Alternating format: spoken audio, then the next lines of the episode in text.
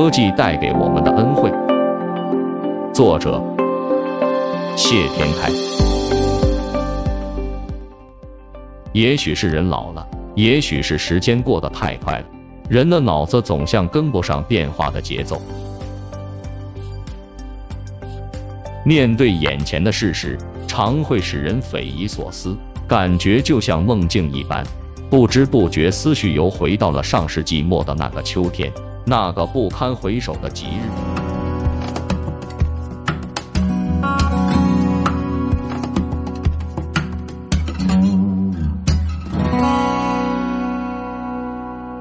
在农贸市场，一个貌似六旬的老太婆卖鸭子。她刚卖走了两只，笼子里剩最后一只鸭子了，正在收拾担子回家。一个三十来岁的女人出现在他面前，声音甜甜的问道：“阿姨，这鸭子卖吗？”老太婆见姑娘相貌清纯，便笑盈盈的答道：“姑娘，你要？哦，你还真来得巧。”这一只我本要带回去自家吃的。哦，那你可以卖了去买猪肉呗。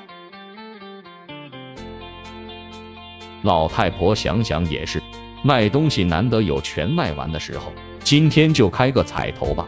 说着，姑娘也不问价钱，顺手抓起笼子里的鸭子，对老太婆说：“阿姨，你称一下。”既如此，老太婆也只好默认那姑娘的开导，颤巍巍的拿起秤称了重，指给姑娘看。一斤六两，卖五元一斤。老太婆仰头沉思了一会儿，对姑娘说：“八块钱。”姑娘没加思索，行，便将手从裤兜里拿出早已准备好的一张百元大钞，递给老太婆。啊，这么大！老太婆惊了一下，似乎被大钱吓到，问姑娘：“你能给我零钱吗？”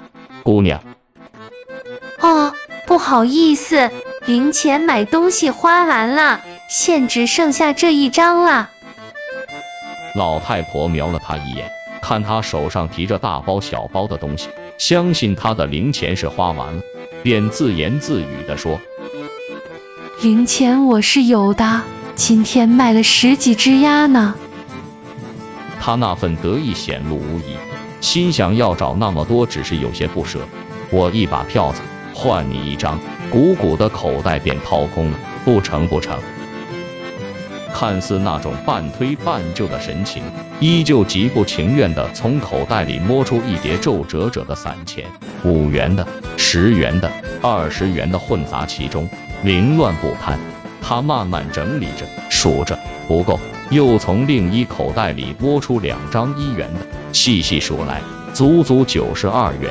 双手郑重地交给姑娘，说：“姑娘，你数数。”姑娘一手接过钱，大气不看地塞进裤袋，说：“阿姨数好了，我相信你。”一手将百元大钞递给了老太婆，便速速离开了。老太婆接过那张崭新的大票子，先是被那新度所陶醉，然后紧紧揣在手心里。他压根就不知道那时的假币泛滥程度，虽有耳闻，对老太婆来说，绝对没想到这样的耳闻就是即刻要面对的现实。随即来到附近的小超市，选购自己需要的日用品，共计十五块钱。他将手上的大票子递给了超市老板，超市老板接过了那张大钞，对着光线看了看，新钞上老人家的头像不那么清晰，山水之间的纹路也没那么明朗，只好拿到验钞机上去检验一下。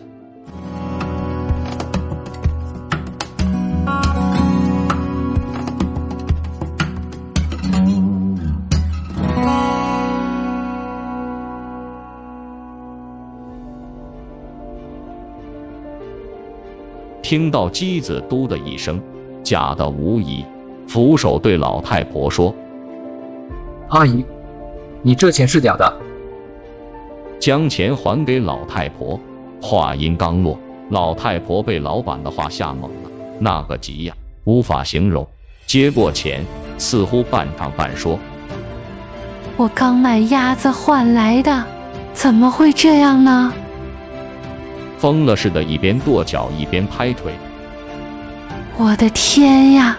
几乎是哭着喊出来的，脸色霎时变了，想去追那姑娘，又不知往哪方向走。一会儿。又听见他嘴里叽里咕噜念叨着什么，风风火火的丢下笼子，颠颠的朝人群密集的地方奔去。集市上人流如潮，人声嘈杂，哪儿才是姑娘的去处？谁也不知这姑娘是哪儿的。辗转了半天，不见姑娘的踪影，老太婆又折回原地，四处张望，好像那个姑娘是那个又不是。后悔当时没有留意到姑娘的面容，最终还是挑起那担笼子，无奈的离开了。听他说，最后一只鸭子本是要带回家的，在家时老伴就说了留一只给自家吃，他也答应了的。是的，养了一群鸭子也应该尝尝鲜，结果忘记留下全挑来了。在集市上，既然有人要买，也就起了卖心，没想到。老太婆一路不停的哭诉着，似乎要将这事告诉每一个人。他万没想到，最后一只鸭子就像是一个魔鬼，给他带来的不是银子的增加，而是连已经卖掉的十多只鸭子的钱都被那姑娘一股脑的全换成了假钞。此刻，谁能想象老太婆的心境？谁能想象老太婆回家面对老伴将要发生什么？谁又能想象她历时半年喂养大这些鸭子，耗费了她多少精力、多少财力？要知道老太婆家有多少开销等着这笔钱。那时农村人养鸭本也是一条换取油盐钱的生路，顷刻就这样断了，也许他将永远与养殖无缘了。想起来就心痛。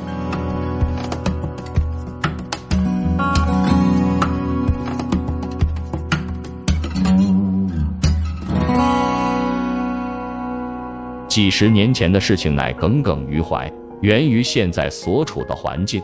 现在我一拿出手机将收付什么款项时，都会不由自主的想到那个场景，想到卖鸭子的老太婆，真心的感受当下的移动收付是多么的妙哉。都说瞎子见钱眼开，殊不知小偷见钱更是手痒，变着花样打起来钱的歪主意。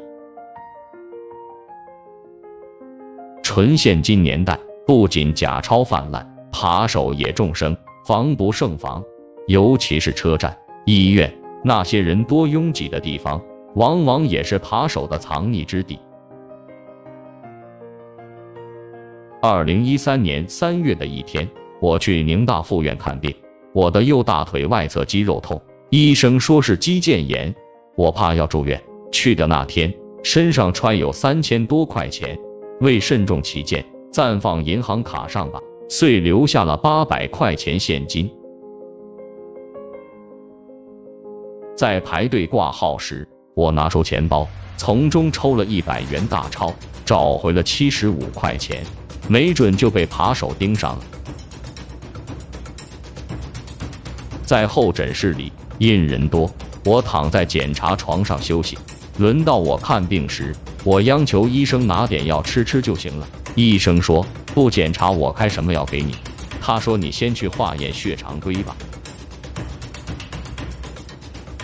没办法，胳膊扭不过大腿，我拿着诊疗单子去抽血。在缴费时，我去夹克衫内侧口袋掏钱包时，发现鼓鼓的钱包不见了，我一下懵了。四处寻找不见踪影，赶紧回到诊室去找，生怕我躺在床上候诊时将钱包倒出来了，落在了床上，结果也没有。怪了，我没做什么呀，只是抽了下血，钱包便不翼而飞。怎么办？叫天天不应，叫地地不灵，我只好报警。警察来了，问明情况后，直奔机房调看监控。原来是我站在玻璃窗口，脱下夹克衫的衣袖，伸直胳膊抽血时。一个戴着鸭舌帽的高个男人在我身后悄悄将钱包拿走了。我想那个为我抽血的护士面朝我，透过玻璃窗户应该看到了，怎么就不提醒一下？当时真感叹世态炎凉。随后警察带我去派出所做笔录什么的，还留了电话地址，说查出来了就打电话给我。之后我也回到医院找医生诉说了情况。回答与警察一样。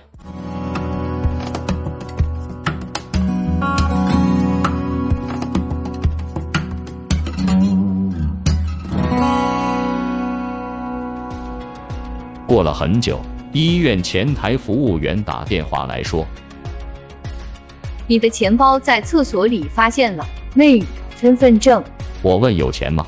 他说钱就没有了，并说身份证还在就是万幸了。不然你要补办身份证更麻烦了。我说那也是，但转而一想，这是什么逻辑啊？这么说好似小偷还发了善心，我多冤啊。那天我病也没看，就这样回家了，心痛这钱一直忍着，之后这病居然不治而愈，是否古人说的害才人得福？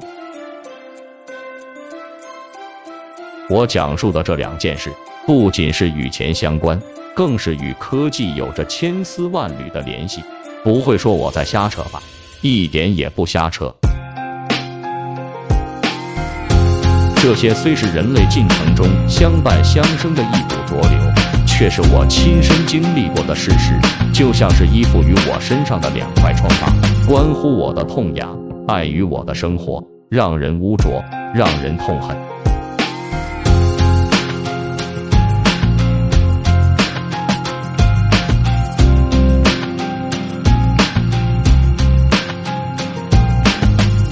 沉舟侧畔千帆过，病树前头万木春。刘禹锡所言极是。有时我想，这些事要搁在现在还会发生吗？现在少了多少此类乱七八糟的事？可惜科技革命来晚了一步，但庆幸还是来了。它的到来，荡涤了多少污泥浊水，最终迎来了天地间明媚的阳光。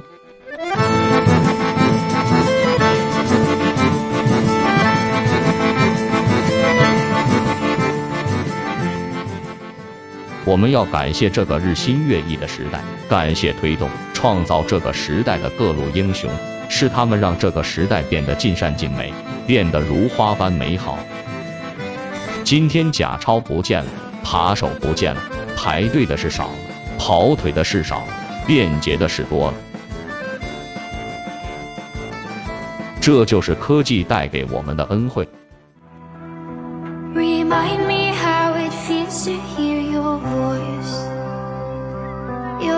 summer